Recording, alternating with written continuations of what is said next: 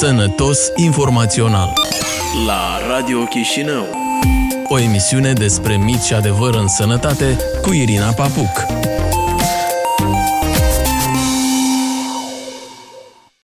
Bună ziua, numele meu este Irina Papuc, jurnalist Sănătate Info și vă invit la podcastul nostru Sănătos Informațional. Astăzi vorbim despre burnout-ul printre lucrătorii medicali cu Adrian Belli, profesor universitar, fost șef al Departamentului de ATI din cadrul Institutului de Medicină Urgentă, deputat și actual vicepreședinte al Comisiei Sănătate, Protecție Socială și Familie, lector la Școala de Management în Sănătate Publică. Bună ziua, domnule Belli, și vă mulțumesc pentru că ați acceptat invitația la acest podcast. Bună ziua și am întotdeauna plăcere să discut cu dumneavoastră. Domnule Beli, se fac în curând trei ani de la izbucnirea pandemiei COVID. Au fost trei ani cu de toate. Șocul de necunoscut, dorința de a lupta, neputința, oboseala cronică. Acum nu mai sunteți atât de mult la spital, dar vreau să vă întreb din ceea ce ați văzut fiind în activitate, cum uh, a fost și s-a schimbat starea de spirit a lucrătorilor medicale, a colegilor uh, dumneavoastră? Cum i-ați văzut în acești, să zicem, doi ani de pandemie, cât ați fost acolo activ în spital?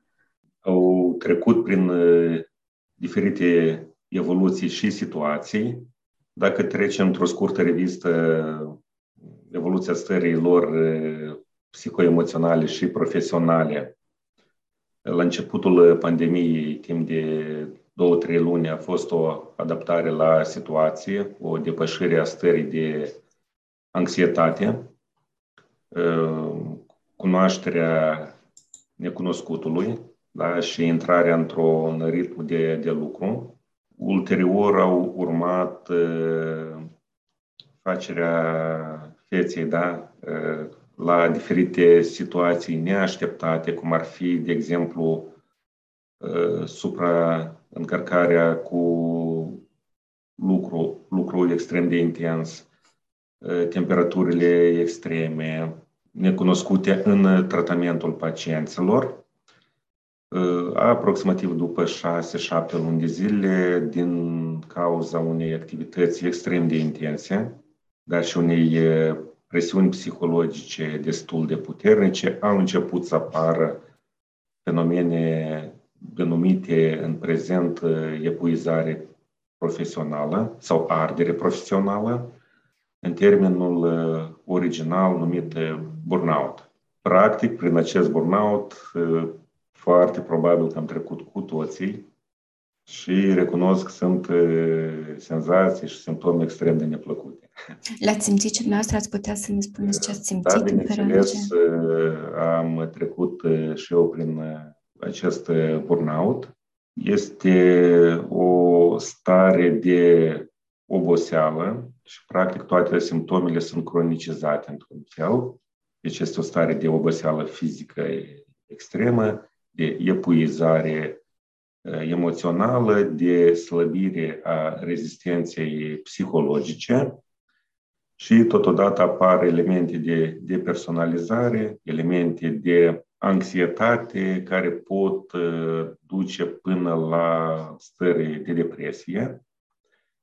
În acest uh, context apare și o nervozitate, irascibilitate, o scădere a calității muncii, a productivității ei și, de fapt, medicul devine o persoană, într-un fel, suferindă și slab eficientă ca profesionist. Nu vorbim, presupun, despre burnout ca despre ceva care a venit și după o săptămână uh, s-a ameliorat, situația a trecut, uh, nu mai există, da? Uh, vreau să vă întreb cât timp uh, trece un medic prin această situație? Desigur că este individual și de ce măsură este nevoie totuși ca să fie, să, să existe o, nu știu, un tratament, o ameliorare, să, să nu-și facă medicul mai mult rău? Fenomenul de ardere profesională durează atât de mult încât până când, adică atât, durează atât cât sunt menținute condițiile de lucru care au provocat acest burnout, iar recuperarea lui este de lungă durată. Cel puțin statele din vest estimează că o recuperare din burnout durează aproximativ șase luni de zile. În acest răstimp, în vest, persoana fie este mutată la alt loc de lucru, fie îi se reduce volumul de lucru sau, în general, pleacă într-un concediu plătit pentru a se recupera. Deci, așadar, acest fenomen nu este o boală care trece rapid, dar are un impact temporar destul de lungă durată. Și atunci oamenii ăștia, de fapt, au soluții de facto, pentru că am vorbit cu lucrători medicali, am vorbit cu medici anesteziști și terapie intensivă inclusiv și mi-au spus, dar și știm asta, că există lipsă de personal medical și atunci nu poți să pleci pe două sau trei săptămâni pentru că nu prea ai pe cine să lași în locul tău. Și nici volumul de muncă nu poate fi redus așa, pentru că iarăși nu are cine să preia acea parte din responsabilitățile tale. Da, este adevărat. În foarte multe situații nu ai de ales și singura soluție este continuarea activității, chiar și în condiții de burnout. Un se întâmplă și asta în special în condiții de stare excepțională, da? Sau, de exemplu, cum lucrează colegii noștri în Ucraina, sunt sigur că au foarte mulți burnout și multe, multe alte surse de stres. Dar, da, sunt situații în care trebuie să continue așa cum, cum este, că altă alternativă nu este. Atunci, soluția care de cele mai multe ori sunt tratamentele cu medicație anxiolitică sau chiar antidepresive, Mm, ele după câteva săptămâni încep a-și face un efect la asupra stării psihoemoționale. Rare ori se apelează la psiholog, fie că nu este întotdeauna disponibil atunci când ai timpul liber, fie tradițional încrederea în această specialitate este destul de redusă și nu toți acceptă, sau mai bine zis, nu au încredere în această discuție de lungă durată și sfaturile psihologului. Toate că asta ar fi o soluție importantă în gestionarea acestui sindrom. Mulți pur și simplu ard în continuare și asta se manifestă până la urmă în somatizarea simptomelor, adică apariția unor maladii sau fixarea lor, da, o hipertensiune arterială, demararea sau acutizarea diabetului zaharat, fixarea, spunem, stării de anxietate și depresie. Adică, oricum, toate acestea se plătesc într-un fel în plan individual. Dar putem spune acum la situația actuală și generalizând chiar că nu avem soluții eficiente pentru burnout? Soluții pentru burnout eficiente nu sunt deocamdată, deoarece dacă ar fi să trecem în revistă puțin din istoria burnoutului da? și starea lui actuală, ca, ca și problemă de concept și de știință medicală, primele descrieri au fost făcute în, la sfârșitul anilor 60 al, al secolului trecut, prima definiție cât de cât sistematizată a fost emisă în 1974, dar în prezent datele de literatură arată că sunt mai mult de 140 de definiții referitoare la burnout, care includ în sine diferite combinații de simptome, diferite contexte și durate de timp. Reieșind de aici, nu există o, un studiu de prevalență, deoarece în funcție de definiție apar prevalențe extrem de variabile și pornind de aici apare problema așa numitor valori de departajare. Da? Ce este burnout, ce, este nu, ce nu este burnout uh-huh. și care este linkul la un rezultat negativ sau la o consecință negativă.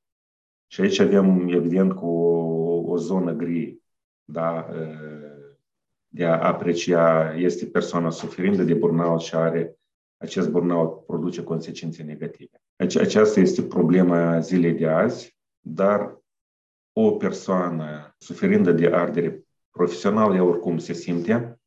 Bun, în plan academic și științific este mai dificil, deoarece aici cererile pentru o definiție și formalizare sunt uh, destul de stricte, dar în plan practic, colegial, uh, psihologic, se simte.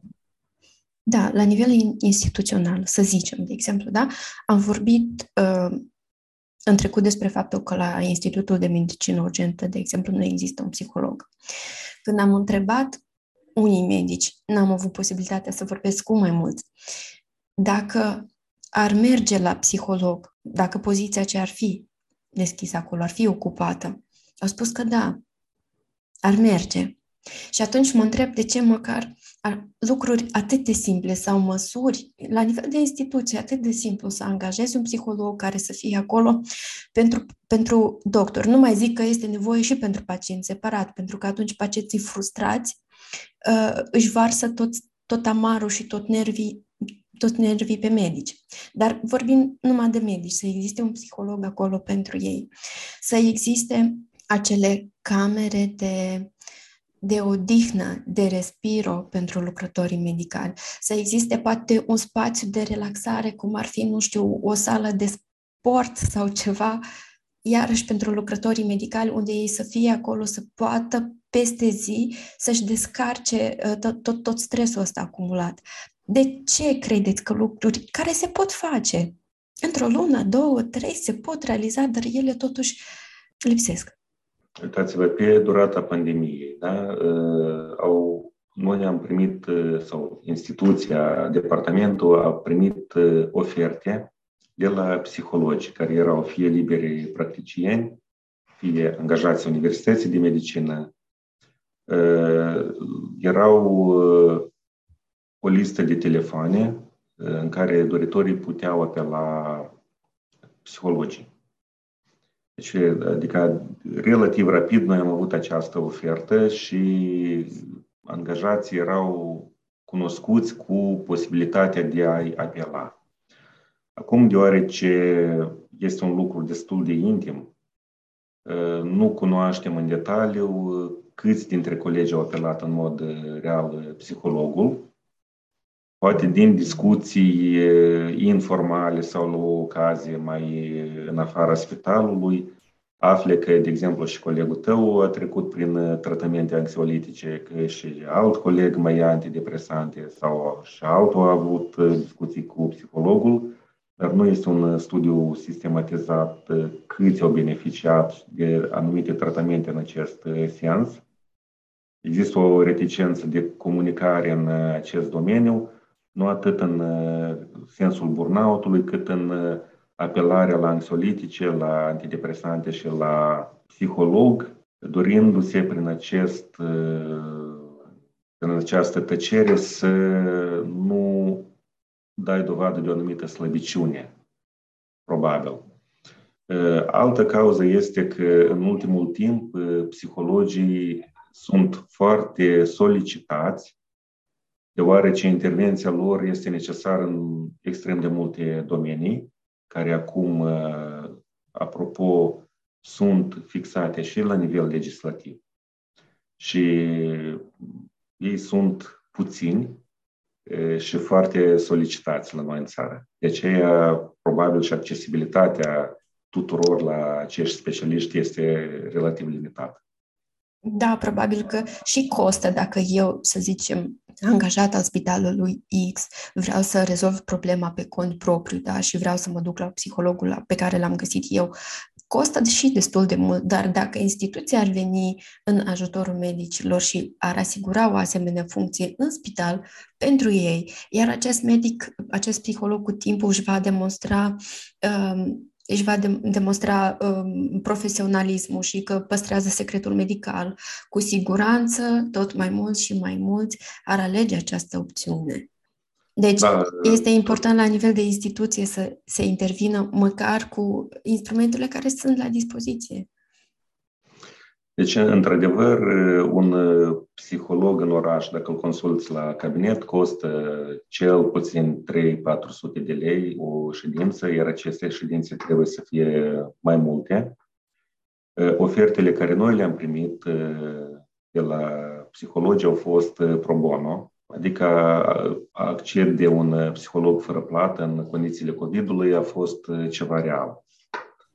Cum da, sunt multe posturi vacante de psiholog în instituțiile medicale, în școli, în diferite alte instituții. Totuși, este și această ezitare de a intra la coleg și a povesti ce ai pe suflet. Cred că e mai bine să o faci în afara spitalului. Dar aici fiecare hotărește probabil individual cât el de mult poate să se deschidă în interiorul propriei instituții. Este teamă că va fi respectat secretul profesional, cred că nu? Probabil și teama de a împărtăși acest secret cu alții, da? Este așa o teamă și o oarecare lipsă de încredere, deoarece, vrând nevrând, unele aspecte pot fi scăpate, chiar și subconștient, și atunci, într-adevăr, persoanele se pot proteja prin spațiu și timp pentru a bloca această informație la alte, adică la, la specialiști din afara instituției. Dar, totuși, cu acei psihologi care am comunicat eu, eu m-am convins că sunt persoane citite, în biroul lor, eu tot am apelat la un psiholog. Spun cinstit, primele două consultații m-am dus că mi-au recomandat colegii și era foarte aproape de casă și eu m-am dus mai mult din curiozitate decât din perceperea necesității. Primul lucru, după o scurtă discuție, m-am uitat la dulap și am văzut multe cărți din diferite limbi și am înțeles că psihologul citește și spune și înțelege ce întreabă și cum ascultă. Au durat trei ședințe în care, din fericire, simptomele nu au fost într-atât de severe încât să necesită implicarea unei psihoterapii, dar sfaturi și explicări foarte simple au permis gestionarea situației și, practic, unul dintre cele mai eficiente tratamente este scoaterea din mediu și acordarea unui timp suficient pentru odihnă, adunarea gândurilor, refacerea proiectelor de viitor, reaprinderea viselor. Anume, acest timp și scoaterea din mediu este, cred că, elementul cel mai important din tratament. Avem statistici recente câți anesteziologi lipsesc în sistemul medical?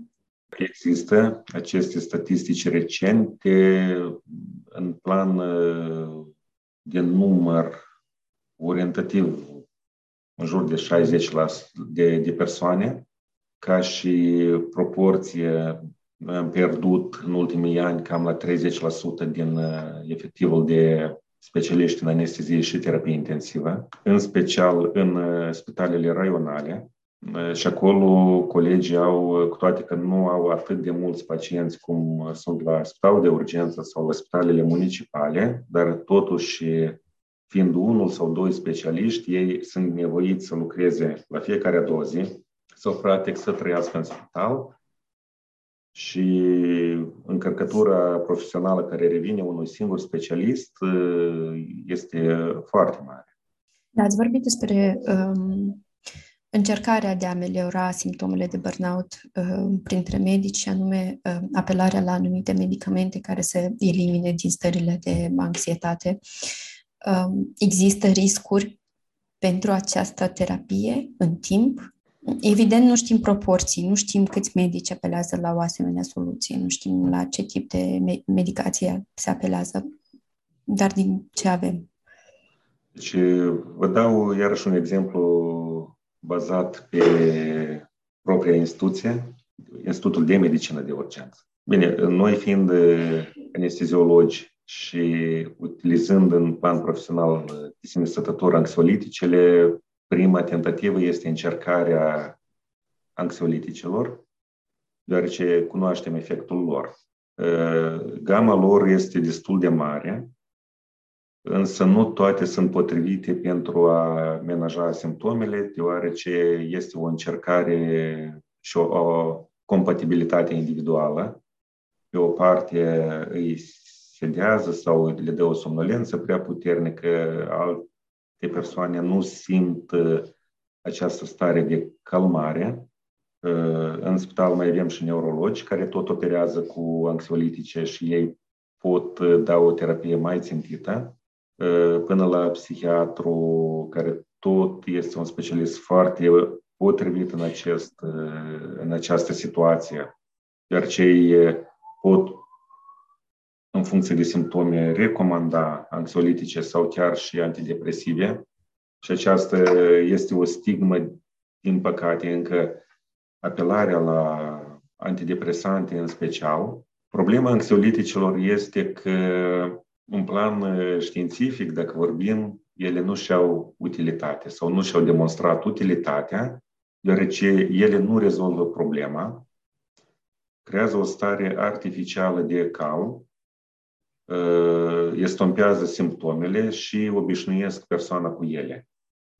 Și atunci, dacă paralel nu sunt îndeplinite alte condiții de tratament, avem până la urmă o persoană subtratată sau netă cu eșec de tratament al arderii profesionale, dar și cumva psihologic atașată de anxiolitice. Și atunci asta a devenit o problemă recunoscută din ce în ce mai mult. Uh, studii referitoare la eficiența îndoielnică a anxioliticilor au apărut relativ recent și de aceea accentul se pune în special pe comunicare, acordare de timp liber, uh, schimbarea activității și interacțiunea cu psihologul. Aceste anxiolitice se poate libera din farmacia spitalului, dintr-o farmacie obișnuită, se poate libera fără rețetă, multe dintre Cum ele au acces? Deci accesul uh, pentru un specialist este simplu. Uh, el le cunoaște ca și denumire, ca și experiență de utilizare la pacienți. Mai este și manualul de farmacologie, în care poți să te informezi cu anumite particularități de efecte.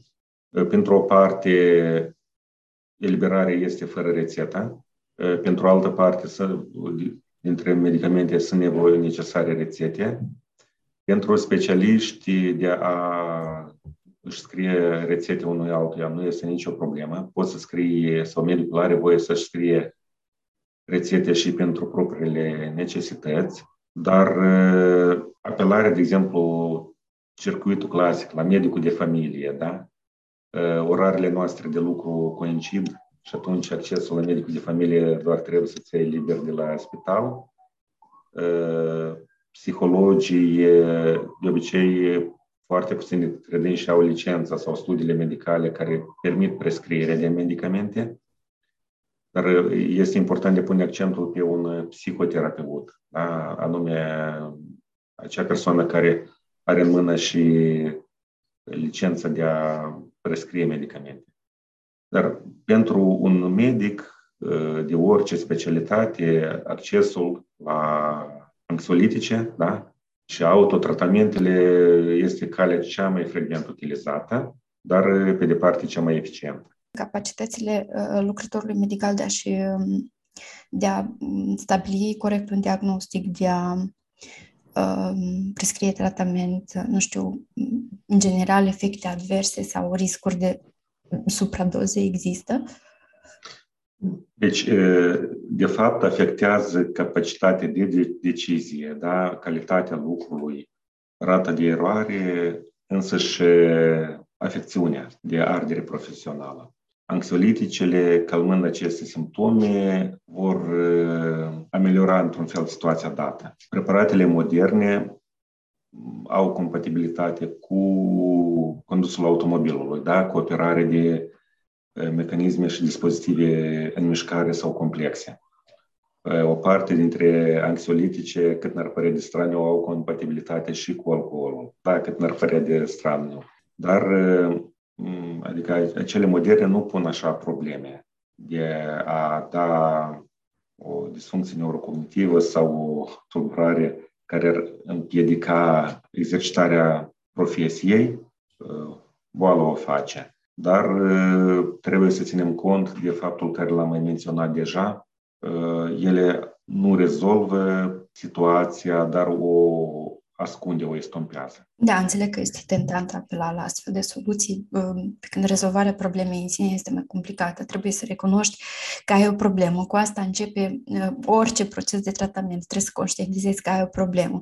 Și iată aici vreau să vă întreb, am discutat cu medici um, care mi-au spus că pandemia, în pandemia COVID au suferit foarte mult dar au încercat și încearcă și acum să, să estompeze, să mascheze aceste sentimente de, de tristețe, de, de neputință, să renege ceea ce simt și la un moment dat, dar sunt, sunt și ei conștienți că la un moment dat lucrurile se vor complica și nu va mai fi așa de ușor sau posibil de a masca.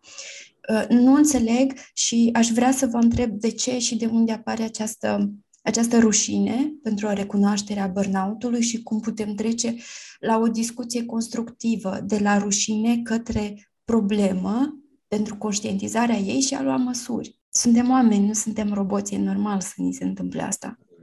Da.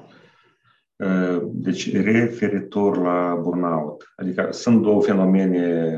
Există, spunem așa, tradiția noastră națională, locală, de a te arăta puternic și de a nu comunica problema, de a o ține în sine sau în familie, pentru a nu arăta slab, ne, neconcurențial, o persoană care nu este de succes. Pe de altă parte, în domeniul burnout-ului, de-a lungul anilor, cam din anii 80 și până în zilele contemporane, au fost în uh, studiu cam șase teorii diferite despre burnout. Uh, ultima este din 2006, teoria uh, lui Buriș. Și acum și această teorie are, adică suferă anumite modificări și reconceptualizări. Deci fiecare abordează în mod diferit simptomatica și domeniul de specialitate medicii sau specialiști în sănătate pun accentul pe anumite simptome și mecanisme, uh, sociologii pe totul altele, psihologii pe altele uh, și aici apare probabil o confuzie în a te descurca în sine ce este acest uh, burnout. Și apropo, ultima teorie este, așa, este bazată pe așa numitul Uh, self-reporting sau ce crede persoana că este burnout-ul, uh, aceea și este, dacă ea se simte emoțional uh, deprimată, disperată, cu reacții psihosomatice, cu pierderea interesului față de muncă, cu frustrări, cu stare de confuzie, cu apatie și așa mai departe. Pentru această căutare de sine, într-un fel, în acest context, iarăși necesită timp, liniștea, Uh, și cum noi educăm societatea, de exemplu, în modul sănătos de viață, în limitarea fumatului, în limitarea consumului de alcool, uh, în alimentare sănătoasă, în mișcare, cu nu prea mare succes. Este mult mai greu să educi un cadru medical uh, în acest sens, deoarece toate recomandările le trec prin prisma propriilor opinii prin propriile convingeri și atunci această deschidere spre o schimbare da, este destul de dificilă. Toate că, comparativ cu trecutul, lucrurile astăzi merg mai repede, dar oricum asta iau ani. Bun, și atunci avem nevoie de ce? De o uh, definiție clară, bătută în cuie, de un diagnostic concret care nu mai poate fi schimbat, de un protocol de tratament ca, oameni, ca medicii să, să accepte că au problema respectivă sau care ar fi soluția? În plan academic și științific, aceste își au cursul lor independent și cu o viteză care depășește spunem, realitatea și percepția socială. Eu cred că aici ține mai mult de mediatizare, comunicare și sensibilizare. Anume, aici ar trebui de debătut uh, și de a lua măsuri reale în instituțiile medicale, chiar și prin acele elemente relativ simple, da? Angajarea de psihologi, crearea unor spații recreative, dar foarte, foarte mult contează mediul în spitale și în instituțiile medicale, care în general este relativ ostil. Și această ostilitate nu este dată neapărat dintre interacțiunea de medic-pacient, dar este determinată și de sărăcie și de concurența între specialiști și de o anumită mentalitate a noastră și bazându-ne pe proverbul homo homines lupus est, tot este un generator foarte mare de interacțiune profesională și interumană. Da, am citit uh, undeva, cred că la începutul anului, că și dotarea tehnică a unui spital, de fapt, acolo unde te afli, afectează foarte mult în timp și lucrurile astea se schimbă mai greu. Și dacă vorbim că la noi spitalele noastre, mai ales cele raionale, duc atât de multe lipsuri, mi-e greu să-mi închipui că problema burnout-ului acolo poate fi uh, soluționată multi, uh, multisectorial sau deci, da, surse de păcate de burnout există multe. Acum aș vrea să ne axăm un pic pe, um, pe malpraxis. Era 2017 când am discutat ultima oară despre malpraxis, despre faptul că greșeala în sistemul medical uh, moldovenesc încă este uh, ascunsă nu, nu se vrea, nu se dorește a învăța din ele, a, a o transforma în ceva uh, constructiv. Nu avem o lege a praxisului nici până astăzi. Nu există asigurare, medica, uh, asigurare pentru lucrătorii medicali, ceea ce generează cu siguranță stres enorm, pentru că atunci când greșești și se întâmplă, deci că nu este vina lucrător, lucrătorului medical, riscă oricum Uh, să fie pedepsit, um, greșeala sau eroarea în sistemul nostru încă este soluționată prin aspectul codului penal. Iarăși, o sursă enormă de stres pentru medici. Au trecut, cred că, 5 ani de atunci Aș vrea să vă întreb de ce până astăzi nu avem o lege a malpraxisului, de ce lucrurile se întâmplă atât de greu. Acum sunteți uh, și deputat, sunteți vicepreședinte al Comisiei de Sănătate, Protecție Socială și Familie, reprezentați uh, și majoritatea în Parlament. Cu siguranță aveți alte mecanisme la îndemână ca să mișcați lucrurile în direcția asta. Într-adevăr, problema malpraxisului este în continuare nerezolvată și aici la, și la mine a apărut o modificare a percepției referitoare la problema malpraxisului. Eu am să mă axez pe modificarea percepției personale și bazate pe anumite experiențe și de tehnică legislativă, dar și de citirea unor abordări care au fost publicate chiar și la noi în țară și de comunicarea cu mai mulți experți de peste hotare. Sunt mai multe, să mai bine zis, este un ghem întreg de probleme. Eu am să încerc să le trec în revistă pe câte reușesc să le mi-amintesc acum. În primul rând, trebuie de încadrat foarte bine câteva concepte și din experiența proprie observ că denumirea legii malpraxisului nu este tocmai corectă, deoarece ea, într-un fel, stigmatizează, în general, lucrătorul medical și realizarea profesiunii de medic. Și ea nu ia în considerare centrul problemei, de fapt, anume legea sau denumirea aceasta. De fapt, sunt trei elemente în unul cum ar fi trei, trei componente. Primul uh, component este, într-adevăr, stabilirea daunei, fie prin greșeală, fie prin uh, mecanisme în afara greșelii și erorii medicale. Și aici, în jurul daunei, cine este agentul constatator, care este cuantificarea, cum este încadrarea acestei daune, clasificarea erorii și greșelii dacă el este produsă, cu linkul către sancțiune sau nesancțiune a lucrătorului medical. Asta este un gem de probleme. Doilea gem de probleme este însuși sistemul de asigurare profesională. Și eu, odată cu trecerea timpului, mă conving că accentul ar trebui pus anume pe denumirea legii asigurării profesionale a lucrătorului medical, care ea neapărat include în sine și ideea de malpraxis. Și aici apar numeroase probleme de concept pe care juriștii și autoritățile le discută practic la nesfârșit. Cine să plătească? Medicul sau instituția medicală? Și aici apar filozofii interminabile. Cine să adune banii? Da, o companie de stat sau privată? Dacă e aceea de stat, CNAM-ul, de exemplu, da? În baza căror criterii se vor rambursa banii către persoana suferindă, care este cuantumul, care este profilul de risc. Da? Asta a doua problemă.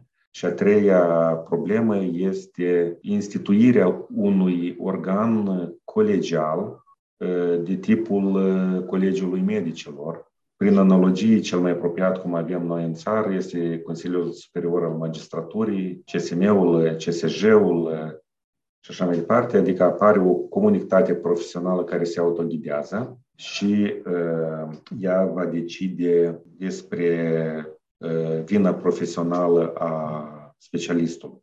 În plus, uh, noi avem uh, responsabilitatea penală foarte bine descrisă, referitor la lucrătorii medicali, abundă de articole și, apropo, 90% din toate cazurile trec anume prin filiera penală.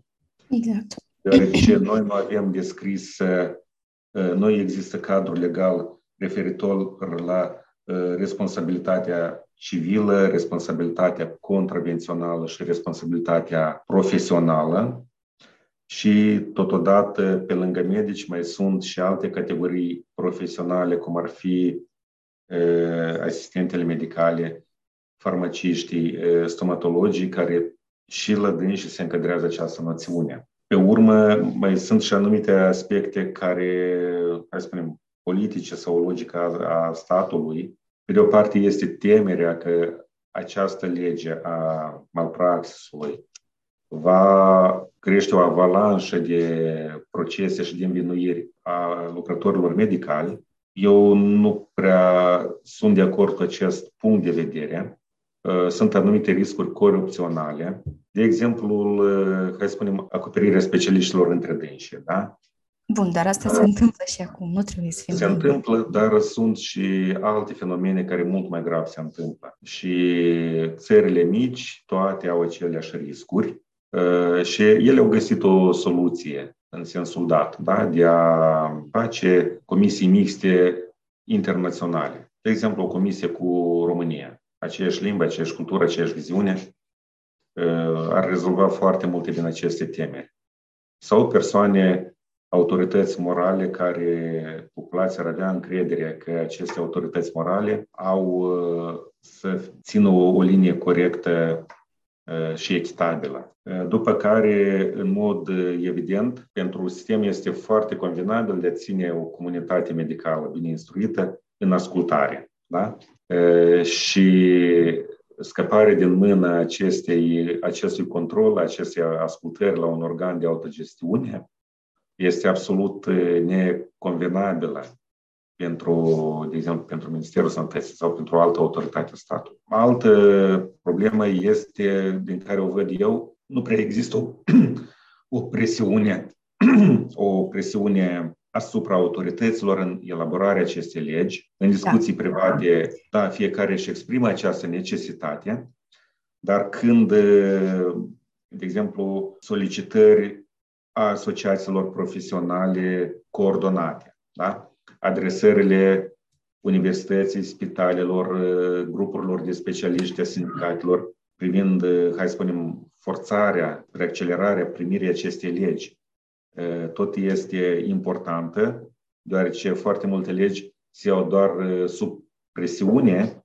cu toate că necesitatea lor este de mult atestată. Și eu recent am obținut de la Școala de Management în Sănătate Publică un studiu pe malpraxisul medical, opțiuni pentru schimbare de politici în Republica Moldova, publicat încă în 2011. Deci este o lucrare bună Ideea este că avem proiecte de lege, într-adevăr, începând cu 2011, cred că cel puțin, a mai fost Institutul pentru Drepturile Omului care au uh, pregătit și ei un draft, au făcut un studiu foarte interesant, au vorbit cu medici, au vorbit cu lucrători medicali. Problema s-a oprit undeva, într-adevăr, la finanțare, pentru că, iarăși, nu se știe cine plătește. Uh, dacă CNM-ul, de ce CNM-ul, dacă nu CNM, cine altcineva.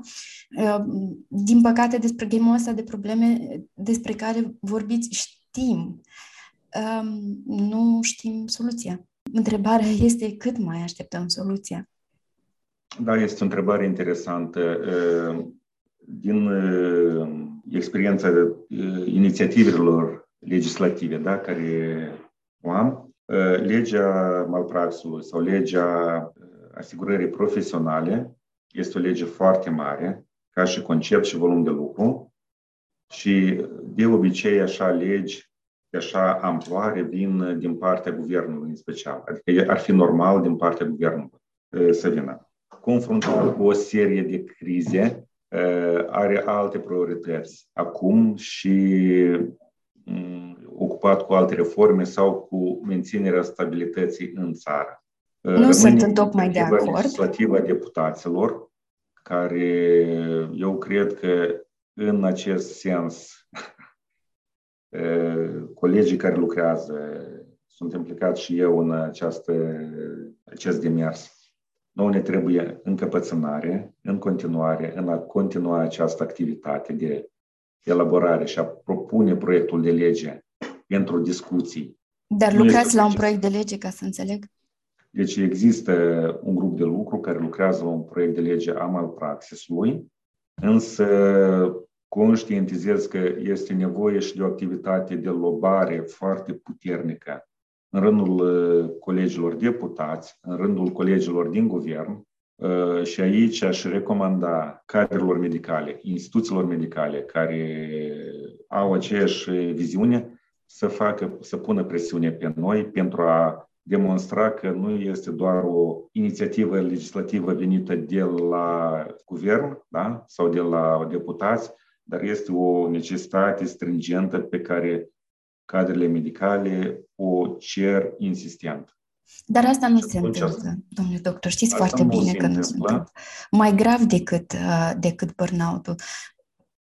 Oamenii, specialiștii, nu vor să recunoască că ei greșesc. Nu vor să recunoască pentru sine, deși medicina așa este. Uneori greșești că e vina ta, dar uneori sunt cauze externe care influențează și, și tu nu poți, uh, nu deții controlul total. Există situații diferite.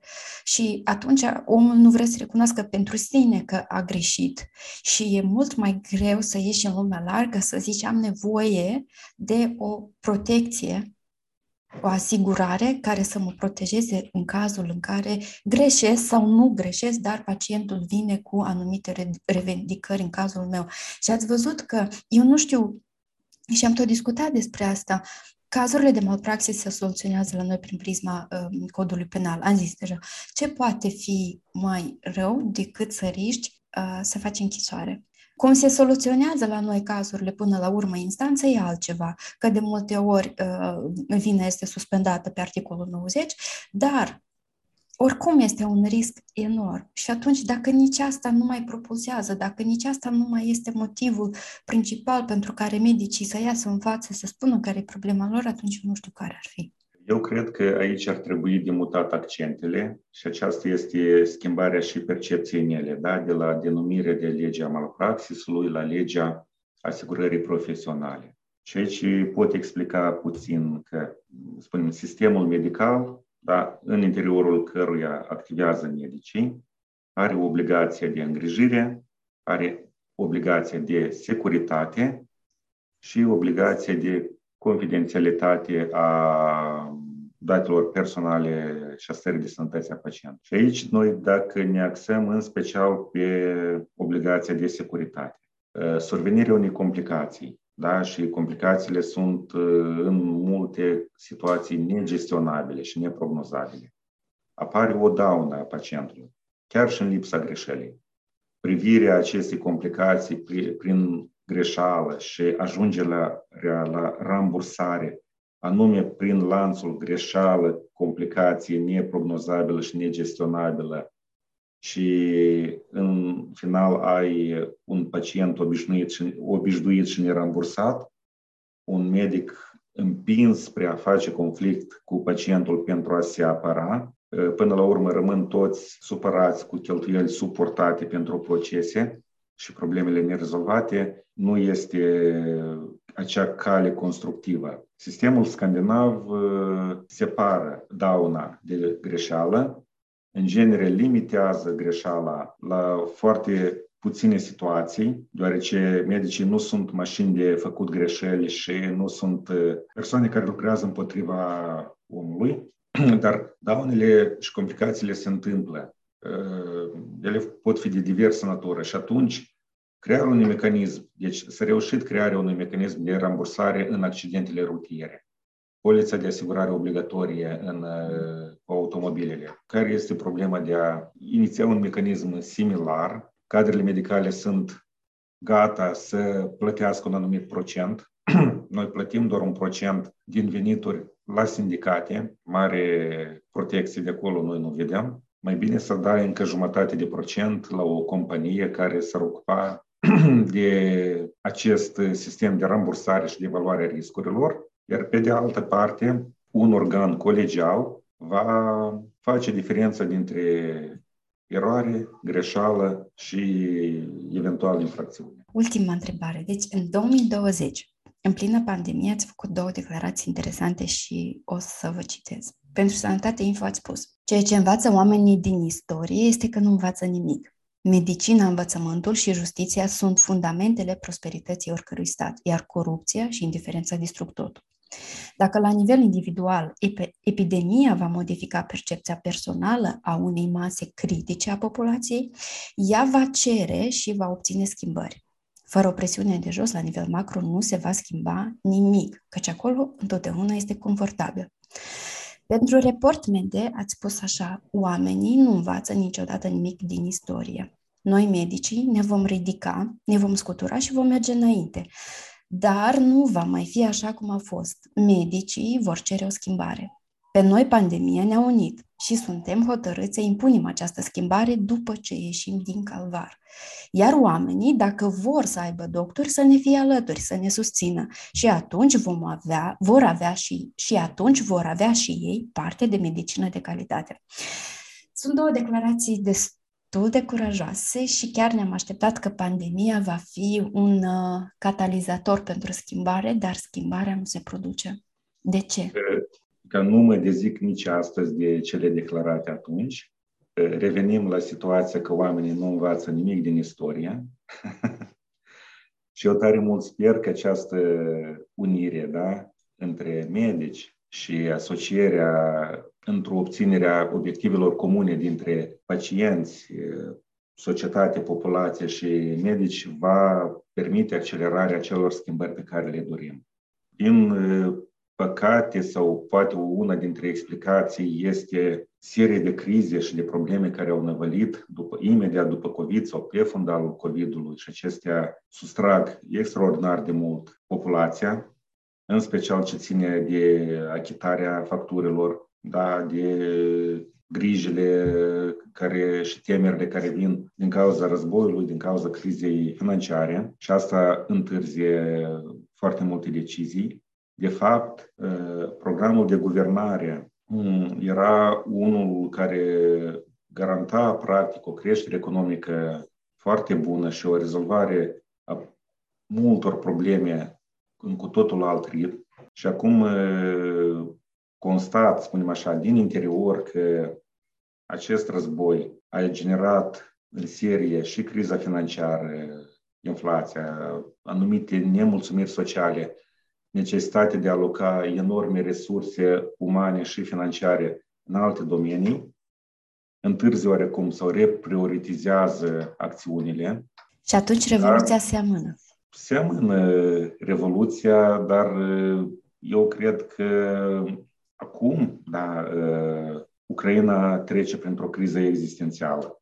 Ei renasc ca națiune trecând prin foc și ei vor, au, trecând prin acest stres și acest calvar, ei vor ieși o națiune extrem de puternică care va progresa și va reconstrui țara în următorii ani după victorie. Dar nu sunt sigur de acest lucru. Noi urmează să avem suficientă minte să nu aruncăm țara din aer, în aer, din interior, noi având în vedere nu atât guvernarea cât oponenții, da, și populația, încredere, răbdare, deoarece adevăratul război pentru independență al nostru, al, al nostru este acum dat, de fapt. Și el se petrece în cea mai ușoară formă prin testul răbdării, al rațiunii și al, spunem așa, încrederii în bine în ziua Domnule Beli, medicii, cel puțin cei cu care am vorbit deschis la tema arderii profesionale, au cerut să nu fie lăsați să lupte singuri cu asta. Ca reprezentant al puterii legislative, le puteți promite acest lucru? Mm, cred că da. Da. O promisiune uh, importantă. Dar și vedeți că nu este campanie electorală.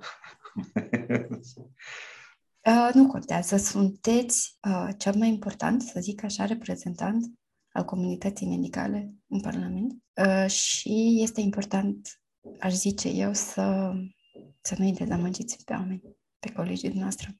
Și eu, eu da. sunt convinsă că îi așteaptă mult de la noastră. Da, da, știu, știu asta, că așteaptă și sunt nerăbdători și au uh, cerințe foarte înalte noi ne străduim să, să nu dezamăgim. Domnule Beli, vă mulțumesc foarte mult pentru că ați acceptat invitația la acest uh, podcast. Vă reamintesc, numele meu este Irina Papuc, sunt jurnalist Sănătate Info și ați ascultat podcastul nostru Sănătos Informațional. Ați ascultat emisiunea Sănătos Informațional cu Irina Papuc la Radio Chișinău. Împreună combatem miturile din sănătate. Acest proiect este finanțat de Ambasada Statelor Unite ale Americii în Republica Moldova. Opiniile exprimate aparțin autorului și nu corespund neapărat celor ale Ambasadei SUA.